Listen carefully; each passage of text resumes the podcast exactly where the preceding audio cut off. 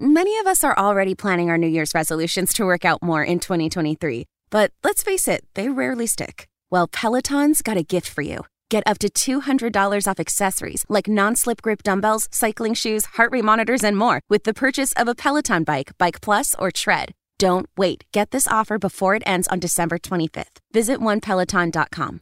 All access membership separate. Offer ends December 25th. Cannot be combined with other offers. See additional terms at OnePeloton.com. Hey, this is Stephen A. Smith from No Mercy. Festivals, football, flannels. Some say fall is their favorite time of year. And this fall, there are now updated COVID-19 booster shots designed to help protect against COVID-19 variants. If you've had your primary series, schedule an updated COVID-19 booster shot appointment as soon as you're eligible. And don't forget to enjoy the foliage, sponsored by Pfizer and BioNTech.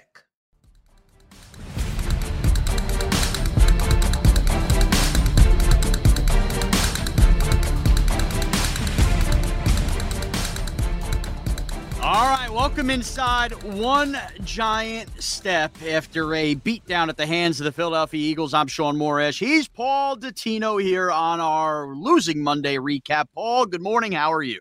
Good morning, Sean. Doing okay. And, you know, that weather during Sunday's game was kind of weird. Didn't know what to expect. Thought there might be some precip. There was early. Then it stopped. And then, of course, we actually got snow after the game was over.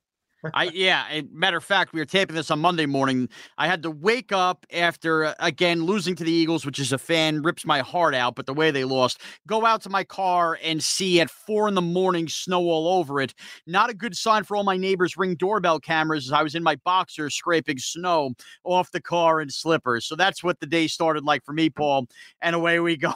But I guess that's still a better image than some of the Giant defenders in coverage yesterday. So we both expected a loss, Paul, clearly. The Eagles are clearly a better team, and we understand that. We understand that the Giants are still very much undermanned. We taped the podcast on Thursday, and obviously at the time of taping, we still both thought Leonard Williams would play. Clearly that became evident after the taping he would not. The Saquon Barkley injury emerged. He ended up playing. And, of course, as we alluded to, win or lose, the biggest game for the Giants was still going to be the one coming up this week versus the Commanders. So, and with Seattle, which you and I were all over, you know, that schedule playing out, the Seattle loss helped numb the pain a little bit here with what the Giants have going on. Now, I'd like a Lions loss as well, but let's just get into exactly what went down versus the Eagles.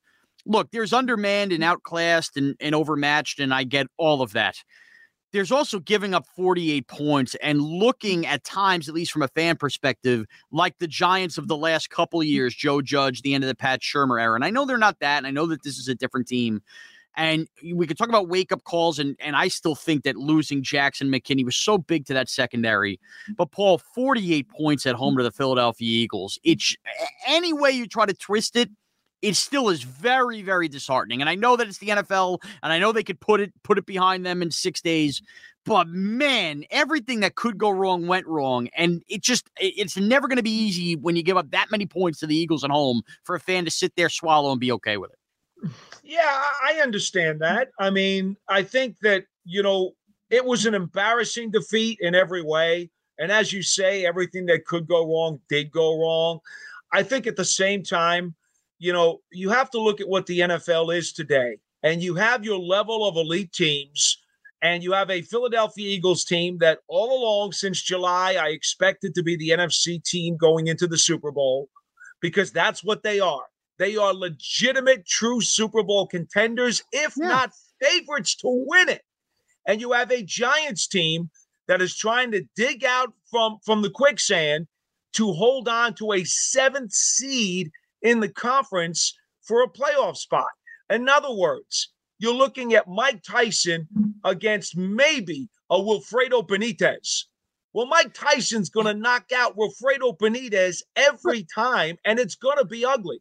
That's the nature of the business. See, this is where I'm going to push back a little bit. Yes, okay, that reference makes sense in reality. But the Giants also didn't need to basically feel like they had zero chance in the game. I mean, I know that things happen in the NFL, and we talk about the NFL being so week to week. The Eagles did lose to the Commanders. They did nearly lose to the Colts. Geez, to start the year, I mean, they only beat the Lions by 3 points. It's not as if the Giants stepped on a field yesterday And the Eagles every week are dropping near 50 points at opponents. Now, I know they killed the Titans the week before. Maybe it's wrong place, wrong time. But, I mean, to have the events happen that lead to that. You know what? You go down 7-0, Wink adjusts the defense, that's fine. To give up that 4th and 7 with Julian Love and then have Gillen have the punt. And then offensively, I mean, to start the game, Thomas and Neil getting baked. And Thomas really hasn't done that all year. And just no counterpunch. And then when you finally get in the end zone, you feel a little momentum. To have the special teams give up the big return like that. I mean, Paul...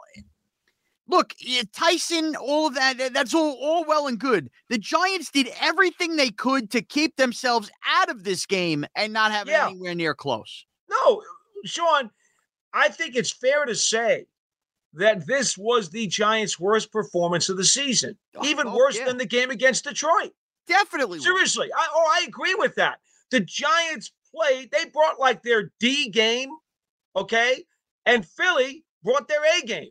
So if you've got Tyson against Benitez and Tyson is rolling on all cylinders and Benitez is fighting, you know, basically with one arm, again, it is what it is. If you're going to have a stinker game, this was the game to have it in because Philly is rolling.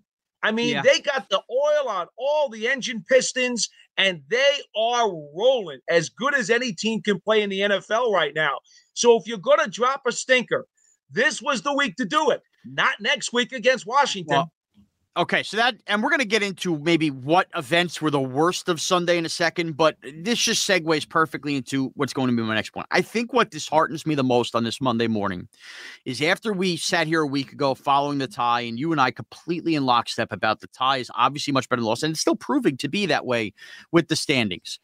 I look at the great scheme of things, 0-3-1 in the last 4, 1-3-1 since the bye and since the McKinney injury. And I just, as much as I'm looking forward to Sunday, and maybe my mind is completely different by the time we do the preview podcast, and I look ahead to the schedule beyond that, the Vikings do look vulnerable. We talked about the Colts. Are the Eagles even going to play starters? I mean, the schedule is still there. Everyone's talking about how hard it is. You know, the schedule is still there with winnable games. Yeah. The Giants are putting me in a spot as a fan where even if I'm to get amped up for this game of Sunday, I'm running out of reasons right now to believe that this team is suddenly going to turn a switch and find a way to win a game or two here down the stretch. And maybe it's because of the way I've been positioned as a Giants fan the last 10 years where we've totally shifted, where everything went their way in the Eli Manning era to nothing goes the Giants' way. But it's hard for me to stomach after that 48-point, defeat, especially if they don't get some of these guys back, and we've mentioned a couple of them, how suddenly the Giants flip a light switch so well on Sunday, because they have to be feeling demoralized in that locker room right now. You know what? I didn't get that sense from talking to the players in the locker room after the game. I think they knew they played horribly. They knew they didn't put their best foot forward, but they also understood immediately. In fact, I believe it was Hottie Ward who said to me after the game, he goes, hey, this is December football, okay? I'm not going to let these guys get down. And I'm telling them, this is where it's got to happen. You got to earn it. No one's going to give us these wins to get into the playoffs.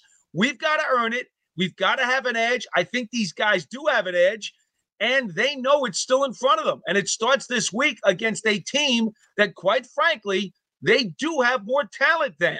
They know they gave that win away 2 weeks ago and wound up settling for a tie.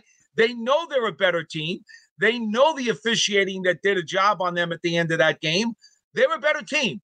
They got to go down and take care of business against a comparable foe and do what they need to do. Now, I will say this, Sean, in all honesty, you look at this team, they will get Leonard Williams back for this game. They've got a real chance of getting Adoree Jackson back for this game. Oh, now, McKinney had the pins removed, I believe it was on Thursday or Friday of last week from his hand. The bad news is the hand did not progress as well as he had hoped.